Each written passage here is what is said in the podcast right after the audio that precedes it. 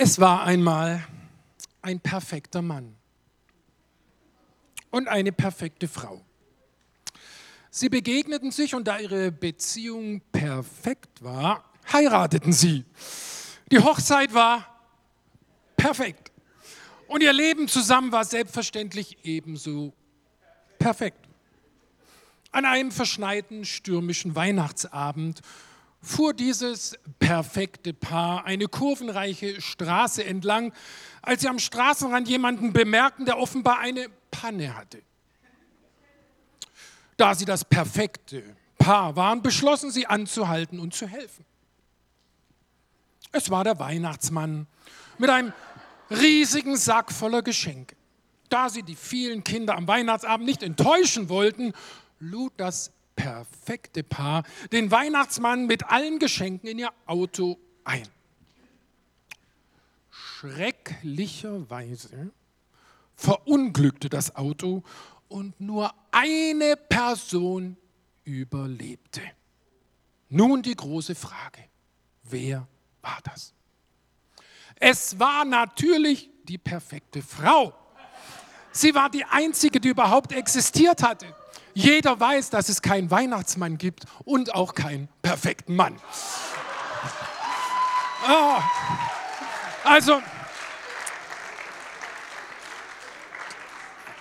herzlich willkommen zu unserer neuen Predigtserie Ja mit Gottes Hilfe. Also drei Wochen lang werden wir uns tatsächlich jetzt mit dem Thema der Ehe der Verbindung zwischen Mann und Frau beschäftigen und ehrlich gesagt, mir ist total bewusst, dass nicht jeder hier in diesem Raum in einer Ehe gerade lebt. Mir ist auch sehr, sehr bewusst, dass es Menschen hier gibt, da verbindet sich dieses Thema mit tiefer Enttäuschung und tiefem Schmerz. Mir ist auch durchaus bewusst, dass es hier Menschen gibt, für die ist Ehe die größte Sehnsucht ihres Lebens. Und sie können kaum erwarten, bis es so richtig losgeht. Und ganz egal, ob du hier bist und verheiratet bist verheiratet warst, heiraten willst oder auf gar keinen Fall heiraten willst, ist es in jedem Fall ein Thema für dich. Wenn du nicht heiraten willst, musst du ja immerhin wissen, was du nicht willst. Und deswegen dieses Thema über die Ehe. Die Ehe zwischen einem Mann und einer Frau beginnt mit drei schicksalsträchtigen Worten. Ja, ich. Und dann, dann beginnt das Paradies. Ein weiteres Mal sich auf dieser Erde zu eröffnen. Zwei Menschen verlieben sich, verloben sich, heiraten und dann beginnt es. Das rosarote, das perfekte, gemeinsame Leben man hat den Traumprinz gefunden, die Prinzessin endlich erspäht und gefunden. Und das schnöde Sololeben ist zu Ende. Man betritt den Raum des Gartens Edens in seiner Ehe. Schön wär's. Wir wissen, es gibt weder die perfekte Frau noch den perfekten Mann, höchstens in schlechten Hollywood-Streifen, und die langweilen uns ja auch dann. Und es gibt hier Menschen, die sind verheiratet und die leben in der Ehe. Und die buchstabieren aber Ehe für sich eher so von der lateinischen Variante her. Da steht das E für erare, für H für humanum und est für HE, für S, was so viel wie bedeutet, Irren ist menschlich. War alles nur ein großer Irrtum, ein Kampf, ein Krampf? Eine Neuauflage des 30-jährigen Kriegs auf 60 Quadratmeter Wohnfläche? Mit Sicherheit gibt es da noch eine Perspektive von Gott für die Ehe. Und die werden wir uns in diesen Wochen ganz genau anschauen. Und eines der wichtigsten Dinge, die uns bewusst sein müssen, wenn wir über Ehe reden, es heiraten zwei Menschen, die verwundet sind.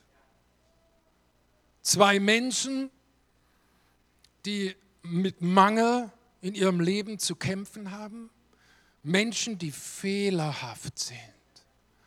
Aber diese Menschen entscheiden sich, einen anderen Menschen brutto anzunehmen so wie er ist. Nicht nur die angenehmen Anteile, sondern den ganzen anderen Menschen annehmen. Und wenn man dann noch Gott ins Mittelfeld bringt und in die Mitte so einer Beziehung, dann kann eine Ehe wirklich ein Geschenk sein auf dieser Erde. Gott hat nämlich Liebesgedanken über die Menschen. Er wollte uns nicht was reindrücken, sondern Gott wollte ein gutes Leben. Ich möchte euch mal erinnern, dass Gott, er die Schöpfung gemacht hat, immer wenn eine Schöpfungsaktion abgeschlossen war, dann hat er, steht in der Bibel, und Gott sah, was er geschaffen hatte, und es war sehr gut. Und dann auf einmal begegnet uns in 1. Mose 2, Vers 18 etwas, was nicht gut war. Und da heißt es, dann sprach Gott der Herr, es ist nicht gut, für den Menschen allein zu sein. Ich will ihm ein Wesen schaffen, das zu ihm passt. Gott tut etwas gegen das, was noch nicht gut ist und er erschafft aus dem ersten Menschen ein Gegenüber, einen weiblichen Menschen, der ganz anders aussieht als Adam und ein ganz anderes Wesen hat. Und Adam erkennt und geht zu Gott und sagt Gott gegenüber, Gott, sie passt ja genau zu mir, sie ist mein Gegenüber, sie ist mein bester Freund, sie ist das, was ich nicht bin. Das war Gottes Idee von Ergänzung. Und jetzt schauen wir mal ganz kurz an, was die Ehe so im gesellschaftlichen Verständnis in unserer Zeit heutzutage so ist. Warum heiraten Menschen in unserer modernen Gesellschaft eigentlich noch? Und einer, komischerweise tatsächlich, einer der Gründe ist, Menschen feiern gerne große Feste. Das ist in jeder Kultur so. Man feiert gerne und in dem Herzen von fast jedem Mädchen hat sich noch ein Traum festgesetzt. Da ist noch so eine Fantasie. Und diese Traum und diese Fantasie und dieses Bild, ist, dass das Mädchen sich sieht, eines Tages wird sie als weiß gekleidete Braut mit leuchtenden Augen durch eine Kirche in dem Mittelgang schreiten. Der Vater wird sie zum Bräutigam oder der Bräutigam selbst sie zum Altar begleiten. Und dieses Bild ist so stark, dass immer noch Leute heiraten und Ehen geschlossen werden. Und das ist irgendwie vielleicht heutzutage ein Grund. Dabei weiß doch jeder, dass das Verhältnis heute in Deutschland 2,3 Eheschließungen zu einer Scheidung ist. Also das heißt, stellt euch mal das Standesamt vor, da laufen zwei verliebte Paare rein, um zu heiraten und gleichzeitig läuft ein Paar hinaus, weil es geschieden worden ist. Und 1950 liefen zwölf Paare hinein, um zu heiraten und ein Paar hat sich scheiden lassen. So ist dieses Gefälle verändert. In Deutschland überlebt mehr als ein Drittel jeder Ehe nicht. Das ist eine tragische Bilanz. Dabei weiß man statistisch bewiesenerweise, dass es gut ist, lange verheiratet zu sein. Langzeit verheiratete leben fast zehn Jahre länger statistisch und sie besitzen viel mehr Geld.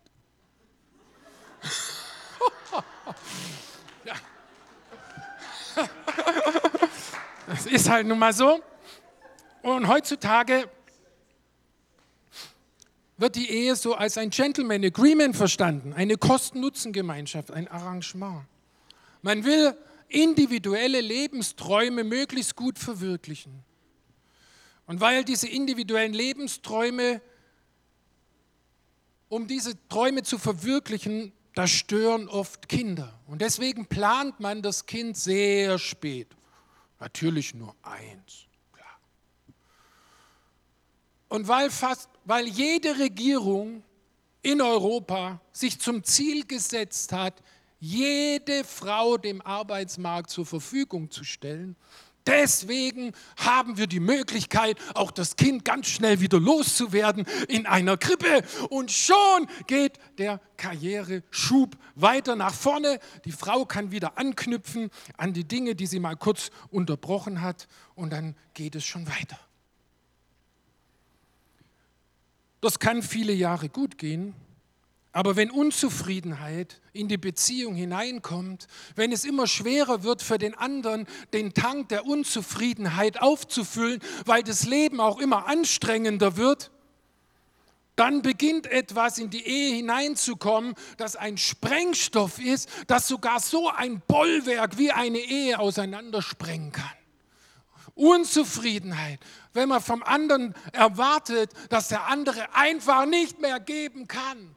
Und die ganze Medienindustrie, die ganze Sex- und Pornoindustrie versucht uns dann noch irgendwelche Fakes vor die Augen zu malen und dann kommt diese fressende Unzufriedenheit und die Ehe kommt in eine Zerreißprobe und viele Ehen halten dem nicht mehr stand. Viele Jahre hing ein Plakat an der landeskirchlichen Gemeinschaft außen an der Mauer. Jeder Autofahrer konnte es lesen. Da stand drauf, Ehen sterben leise. Ich habe das so oft gelesen. Und immer wieder habe ich innerlich für mich auch dann gesagt, Harold, auch deine Ehe ist kein Selbstläufer. Du musst in die Ehe investieren. Du musst ganz bewusst diese Ehe leben wollen mit allem, was dazugehört. Wir schauen jetzt mal die christliche Ehe an, okay? mal so das richtige, das göttliche Bild. Und ich sage jetzt nicht so erst, ich meine jetzt nicht mit christlicher Ehe diese religiöse, frömmelnde Ehe, sondern ich meine jetzt mal eine Ehe von Jesus-Jüngern, von leidenschaftlichen Jesus-Nachfolgern. Schauen wir einfach mal so eine an. Wenn wir sagen würden, christliche Ehe, Leute, in Bayern sagt jeder, 90 Prozent, sie leben in einer christlichen Ehe. Das meine ich nicht. Ich meine wirklich eine Ehe, in der Gott im Mittelpunkt steht, an dem Gott an erster Stelle steht. Und so eine Ehe, die fängt schon mal anders an. Sie bahnt sich nämlich an mit der Frage nach Gottes Willen. Sie startet unter dem Segen, unter dem Segen Gottes eines Bundesschlusses fürs Leben. Sie wird gehalten durch Gnade und Vergebung. Sie hat das Ziel, möglichst viel Leben und Licht in diese Welt zu bringen. Sie hat das Ziel, Kinder in diese Welt zu bringen, weil sie Glauben hat für eine Welt, die immer mehr verwirrt wird und in der immer mehr Einsamkeit und Zerstörung vorherrschen. Diese Ehe ist ein Team für Gott. Und diese Ehe hält, bis der Tod einen der beiden Bundespartner vom anderen trennt. Diese Ehe ist nicht für die Ewigkeit, aber diese Ehe ist für ein ganzes, langes Leben. Bring Gott ins Mittelfeld, äh, ins Mittelfeld deines Lebens. Ich habe gerade eben gesagt, die Ehe ist kein Vertrag, die Ehe ist ein Bund. Und äh, ich möchte nicht viel darüber sagen, aber ich, ich möchte euch mal ein Bild geben von dem, wie ich mir vorstelle, was, was Bund ist. Bund hat bei Gott immer etwas mit Opfer zu tun, und zwar mit Ganzopfer, mit ganzer Hingabe, mit allem, was der Bundespartner hat. Und da fällt mir so ein Beispiel vom Pokern ein. Da gibt es so eine Möglichkeit, man kann sagen, all in. Da tut man all sein Geld, weil man Glauben hat an, seinen, an seine Karte, an sein Blatt. Und dann sagt man all in. Und damit fordert man heraus, nur wer jetzt auch genauso viel auf den Tisch legt, darf weiterspielen. Alle anderen sind draußen. Und das ist Ehe, ist all in. Beide geben all in und dadurch haben sie die Power und die Kraft in einem gemeinsamen Leben.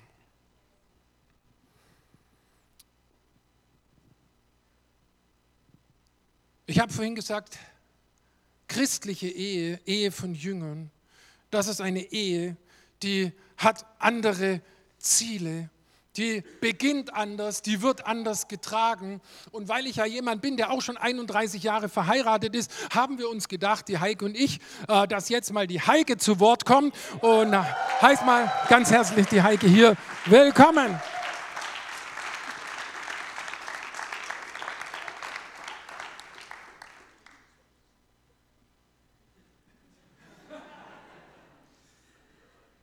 Ich stehe hier als Demonstration für die sichtbare und die unsichtbare Welt, dass es möglich ist, eine hammercoole Ehe 31 Jahre zu leben. Danke, Jesus.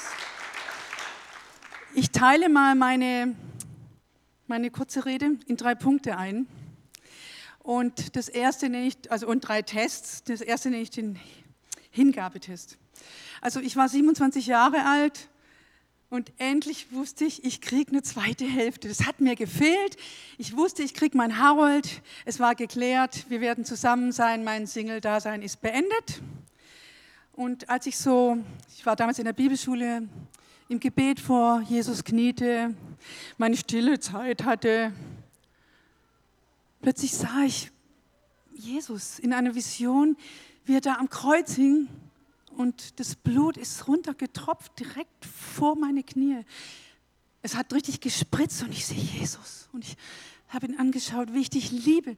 Was hast du für mich getan? Ich bin dir so dankbar, Jesus.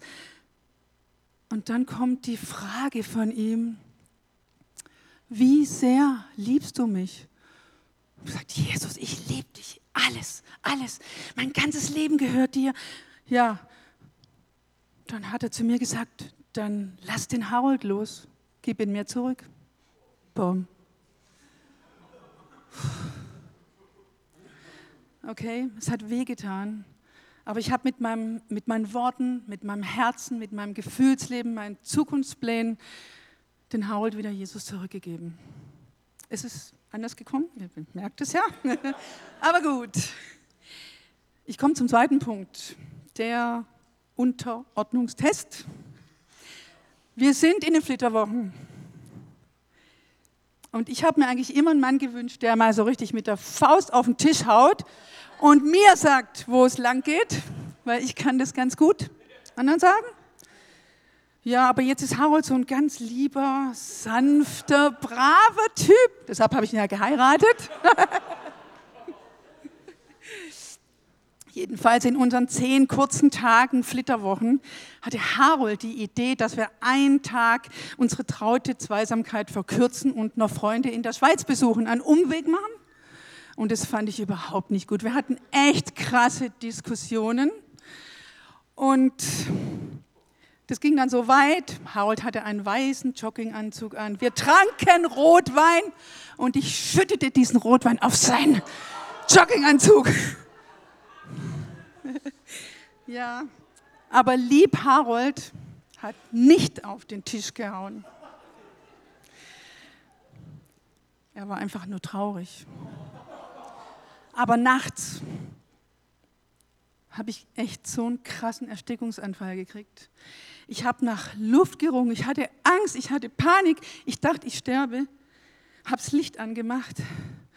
Harold ist aufgewacht, hat die Situation sofort erkannt und hat gesagt, im Namen Jesu, Teufel, weiche von meiner Frau. Ich konnte wieder atmen. Und ich habe gemerkt, oh, hier geht ein Kampf, hier ist was los, hier ist Krieg, ich muss was lernen, ich muss mich unterordnen. Und ich habe dann gesagt, ja, Schatz, wir machen den Umweg. Gerne.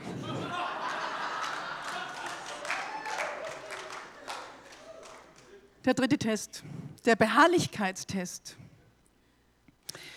Als wir frisch verheiratet waren, hatte ich den Eindruck, dass der Herr zu mir sagt, nimm Psalm 112 und bete diesen Psalm für deinen Mann. Innerhalb von 31 Jahren habe ich ihn immer wieder mal gefragt, Herr, hast du mal was anderes? Nein, ich sollte beharrlich an diesem Psalm bleiben. Ich bin immer noch dran. Das ist immer noch spannend. Und Halt, Schatz. Moment. Jetzt, ich hab's. bin es nicht so. Das hier gibt mir Sicherheit heute, das Wort. Es gibt mir Sicherheit, auch hier vorne zu stehen. Es gibt mir Sicherheit in meinem Alltag. Ich habe es mit vorgenommen, weil das hier gedruckt ist auf Papier. Ich liebe das Wort. Und ich zeige euch mal, wie ich diesen Psalm lese. Halleluja. Glücklich ist der Mann Harold, der den Herrn fürchtet und große Freude an seinen Geboten hat. Boah, ich habe echt einen glücklichen Mann.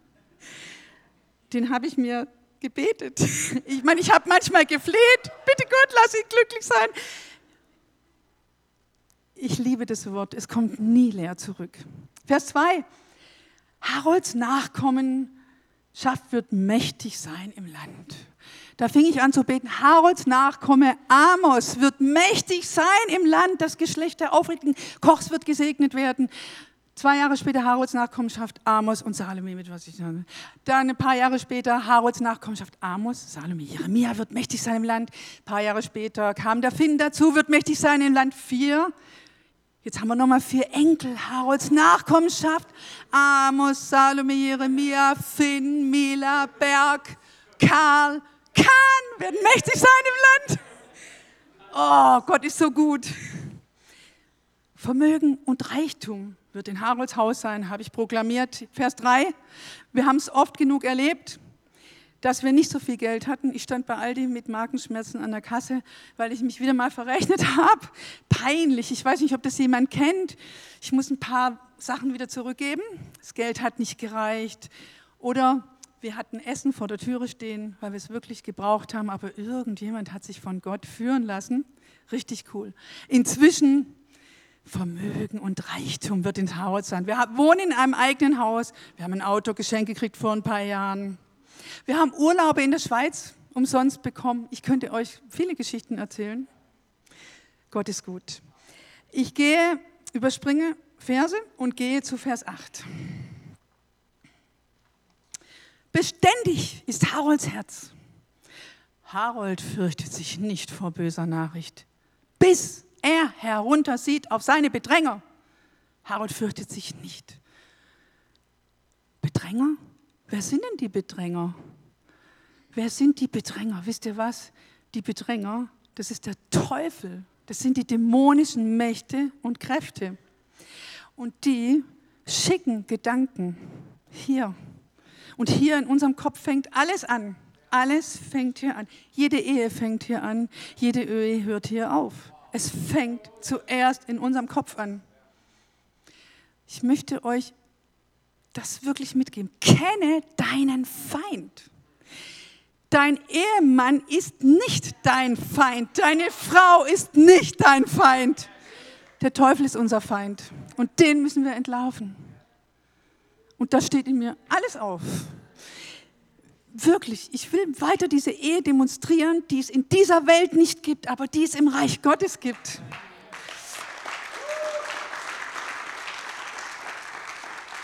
Ich höre auf, ja. Okay, Dankeschön.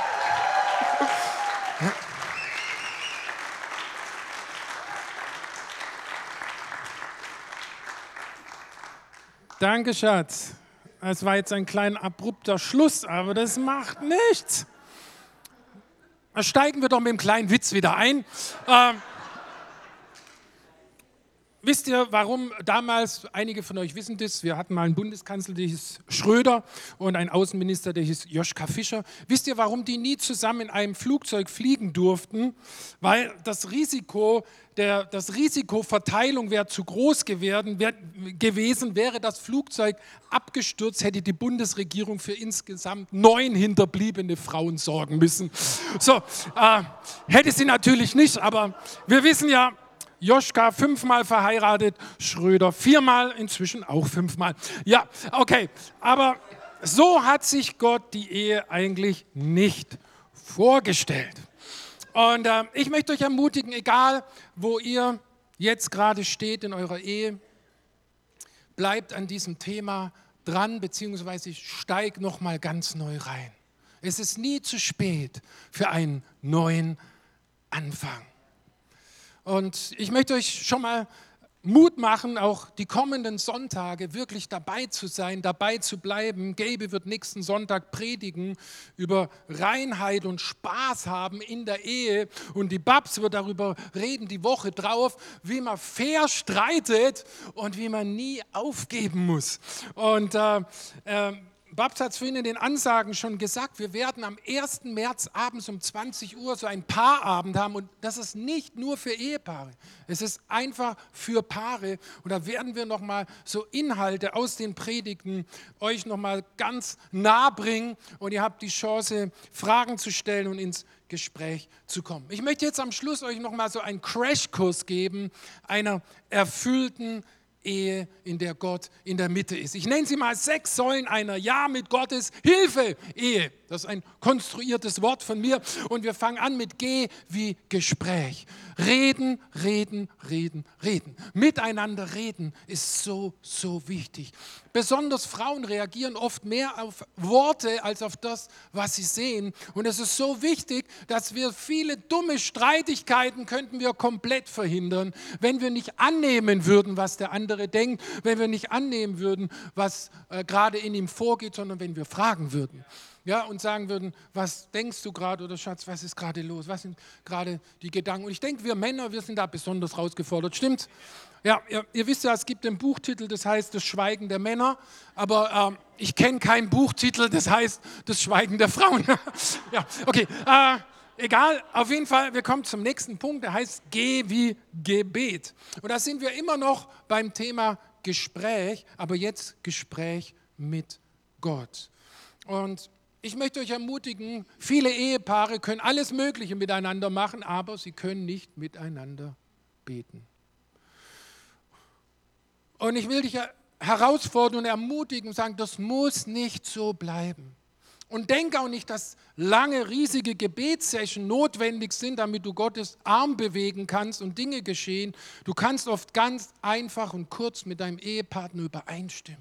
Wir machen das ganz oft, zwei, drei Minuten. Herr, wir bringen dir jetzt diese Person, diese Situation. Wir legen es jetzt vor dich hin. Wir empfangen jetzt seine Verheißung. Amen. Und Gott stellt sich dazu und Dinge geschehen. Und wisst ihr was? Genauso wichtig ist wie miteinander beten, ist füreinander zu beten. Ich kann mich an kaum einen Tag erinnern, wo ich nicht für meine Frau bete, für meine Ehe bete. Und äh, immer segnen, immer Gutes von Gott aussprechen. Das ist so ein wichtiger Schlüssel. Nächstes, G wie Geschlechtsverkehr. Ach du Schreck, Sex, Schock. Bruder, wir sind hier in einer Kirche. Ja, stimmt. Ah, auf jeden Fall, Gott ist ja nicht verklemmt. Und Gott biegt auch nicht vor der Schlafzimmertür ab und bleibt davor stehen. Gott hat ja dieses ganze wilde Zeug für die Ehe sich ausgedacht. Und deswegen sollen wir das auch als Ehepaare erleben. Gott freut sich mit uns, wenn wir uns gegenseitig beschenken. Und man kann vielleicht so sagen, als Faustregel für die Ehe, alles, was dem anderen gefällt, ist erlaubt, beziehungsweise wo ihr euch in Übereinstimmung seid. Für mich ist Sex so ein bisschen wie einer der wichtigen Klebstoffe einer Ehe. Ein erfülltes Sexleben bewahrt beide vor ganz vielen äh, Versuchungen und Themen, die in unserer Zeit unterwegs sind. Ja, es ist so. Dankeschön für die Zustimmung. Stimmt falscher. Okay. Dann kommen wir zu G wie Grinsen. Damit meine ich eigentlich Lachen. Damit meine ich Humor. Damit meine ich laut zusammen lachen in der Ehe. Das ist so gut. Das macht Spaß, gell, Schatz? Wir schauen manchmal, wir schauen manchmal extra lustige Filme zusammen an, damit wir was zum Lachen haben. Das Leben ist ernst genug, oder? Stimmt? Ja. Oh, Lachen in der Ehe, das ist so wie ein erfrischender Regenschauer an einem heißen Sommertag. Also findet Dinge, über die ihr zusammen lachen könnt. Das nächste, geh wie Gemeinschaftskasse. Weil eine Ehe ein Bund ist, deswegen gehört den Bundespartnern alles. Es geht um ein geteiltes Leben, kein arrangiertes, kein paralleles, kein verhandeltes Leben, ein geteiltes leben. Die Bibel, die legt uns nahe und gibt uns ein Verständnis, dass wenn Mann und Frau verschmelzen in der Ehe, dass man fast davon sprechen könnte, es entsteht eine neue Person, eine Eheperson. Und dieser Eheperson gehört alles. Das heißt nicht, dass vielleicht nicht jeder ein Konto haben sollte, es könnte zweckmäßig sein oder noch mehrere Konten haben, aber vom Verständnis her, jedem gehört alles. Geh wie Gnade. Wir unter uns Christen gibt es ja so einen Spruch, den kennt ihr auch, alles ist Gnade, Bruder, Schwester, alles ist Gnade, alles ist Gnade. Ja, das stimmt, so ist es. Es ist viel mehr als ein Spruch, es ist die tiefste Existenz unseres Seins. Alles ist Gnade. Alles ist unverdient Geschenk. Und deswegen können wir einander beschenken, deswegen können wir einander vergeben. Der Petrus, der regt sich mal auch über seine Kollegen auf, rennt zu Jesus und sagt, oh Jesus, meinst du wirklich, Meinst du wirklich, ich soll siebenmal dem vergeben? Sagt Jesus, jetzt halte ich mal fest. Nicht siebenmal, siebenmal, siebzigmal jeden Tag. Für Schnellrechner 490. Was heißt es? Das bedeutet ein Lebensstil der Vergebung.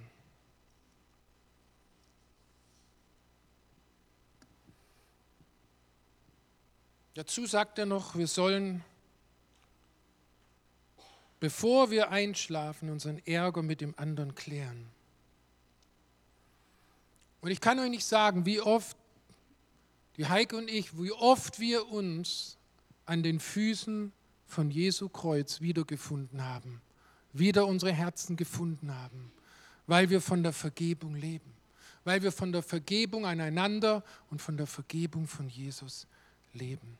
Also wiederholen wir noch mal kurz die sechs Säulen einer erfüllten Ehe. Geh wie Gespräch, geh wie Gebet, geh wie Geschlechtsverkehr, geh wie Grinsen, geh wie Gemeinschaftskasse und geh wie Gnade. So, jetzt mal ganz ehrlich unter uns.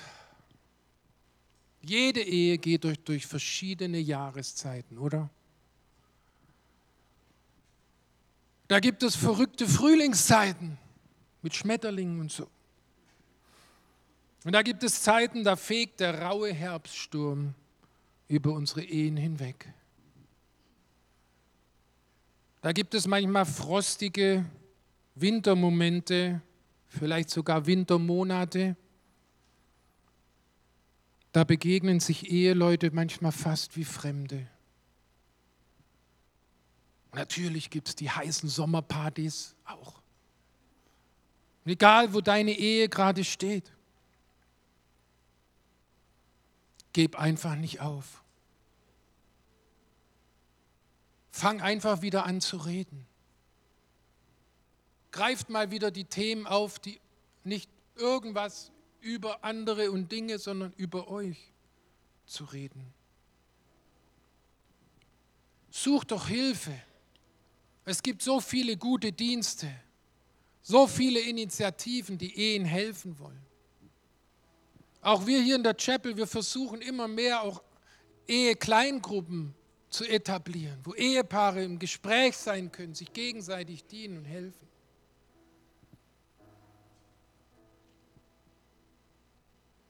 Mir ist total bewusst, dass bei dieser Predigt für den einen oder anderen sehr schmerzvolle Momente da waren. Und ich möchte dich ermutigen, wir haben so eine Möglichkeit, diese Gebetslounge, da geht man hier durch die Tür und dann links. Das muss nicht unbedingt auch als Ehepaar, das ist natürlich genial als Ehepaar, aber es ist auch gut, wenn du gehst und was mit Gott besprichst, dich segnen lässt. Folge du deinem Herzen.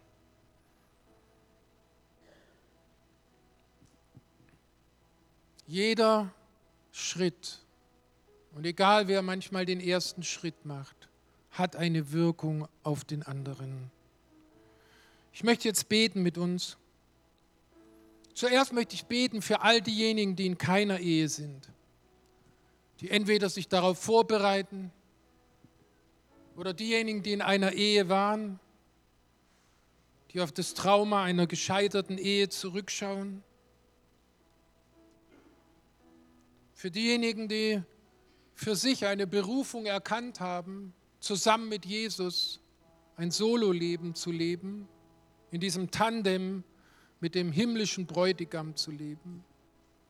Für all diejenigen will ich zuerst beten und danach will ich für alle diejenigen beten, die in einer Ehe sind.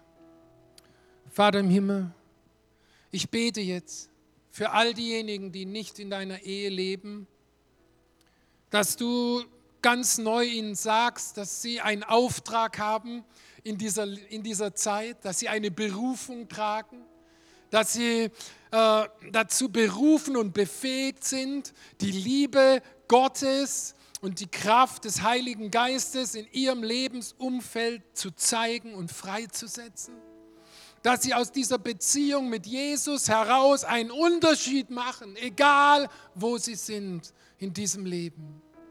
Und dass der Herr selber ihren Tank füllen kann und füllen will. Und dass sie erleben, wie in dieser Beziehung zum Herrn, in dieser Beziehung zu Jesus, das Leben eine Kraft erfährt, eine Freiheit, eine Freude, eine Dynamik.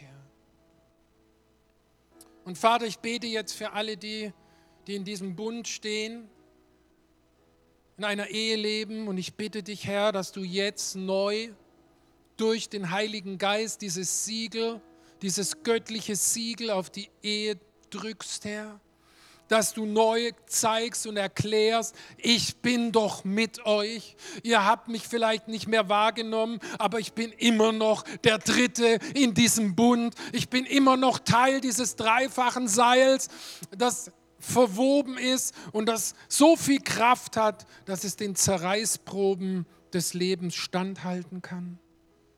Vater, ich bete, dass, dass da, wo geschwiegen ist, dass da, wo Scham ist, dass da, wo Rückzug ist, dass du die Gnade gibst, wieder neu aufeinander zuzugehen, wieder neu zu wagen,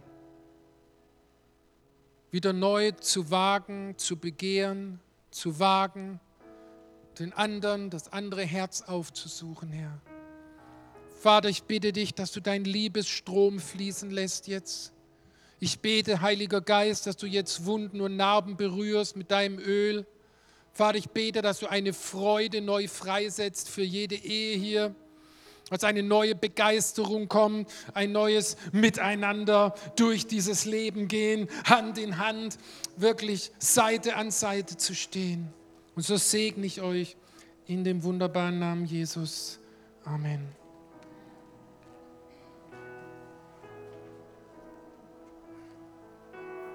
Lass uns nochmal zusammen aufstehen und auf die Knie vor Jesus gehen, ob das im praktischen Sinne oder im übertragenen Sinne ist, wenn du das einfach mitsingst. Da fängt Ehe an, da fängt Beziehung an. Wenn wir uns einzeln als Individuen vor die Knie bzw. vor die Füße Jesus legen und uns füllen lassen von seiner Liebe, da werden wir fähig sein, andere und speziell unseren Ehepartner selbstlos zu lieben.